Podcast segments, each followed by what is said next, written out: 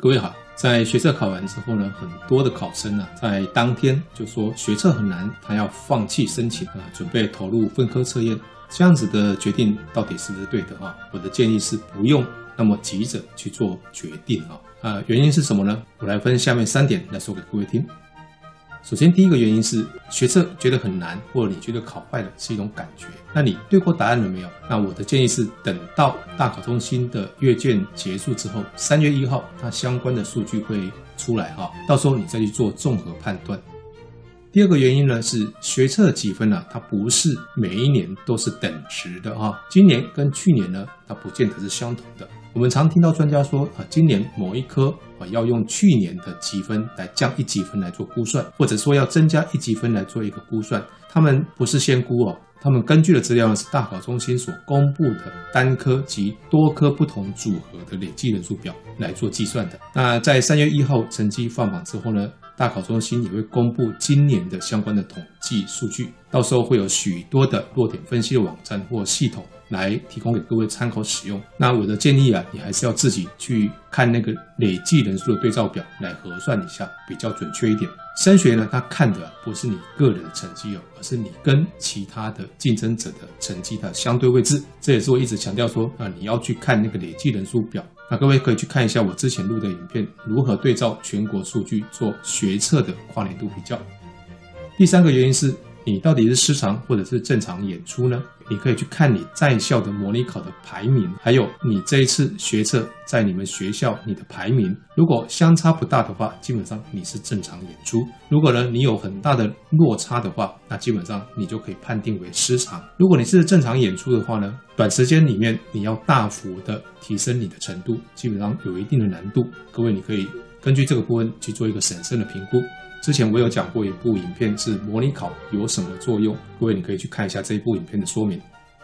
那我的结论呢是，不管你是不是要放弃申请，在做决定之前呢，你先参考以上的因素，做一些综合研判之后，再来做决定。那做了决定之后呢，你会有以下的几种情形：第一个情形是你确定你的学测是失常了，或者说你真的考砸了，想给自己再一次的拼搏的机会。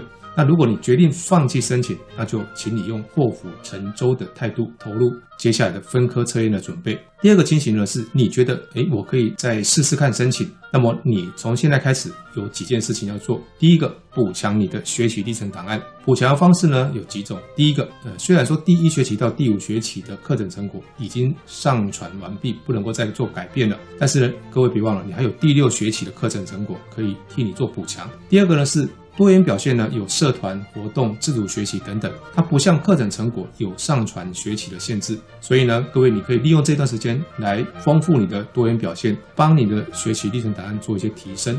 第三个呢，是你要好好的去做你的学习历程自述跟多元表现重整心得这两份档案。前面所提的课程成果跟多元表现都是所谓的佐证附件，那真正的本文呢，是历程自述跟重整心得这两份档案。那什么时候开始做？我的建议啊，是过年休息几天之后就开工吧。你千万不要说，哎，我要等到三月底一接筛选公告之后才想做，差两个月，你的档案会有不同层次的表现。第二个提醒是，你不要放下你的课业哈，毕竟你的申请不一定会过关。三月三十一跟六月十五是两个重要的时间点，如果没有过，你就要投入分科测验。即便你要申请高三下的成绩，也是要上传甄选委员会的。在新制的学习历程审查里面，修课记录是一定会看的。到时候教授看到你的高三下的成绩惨不忍睹，他会怎么看你这个学生的学习态度呢？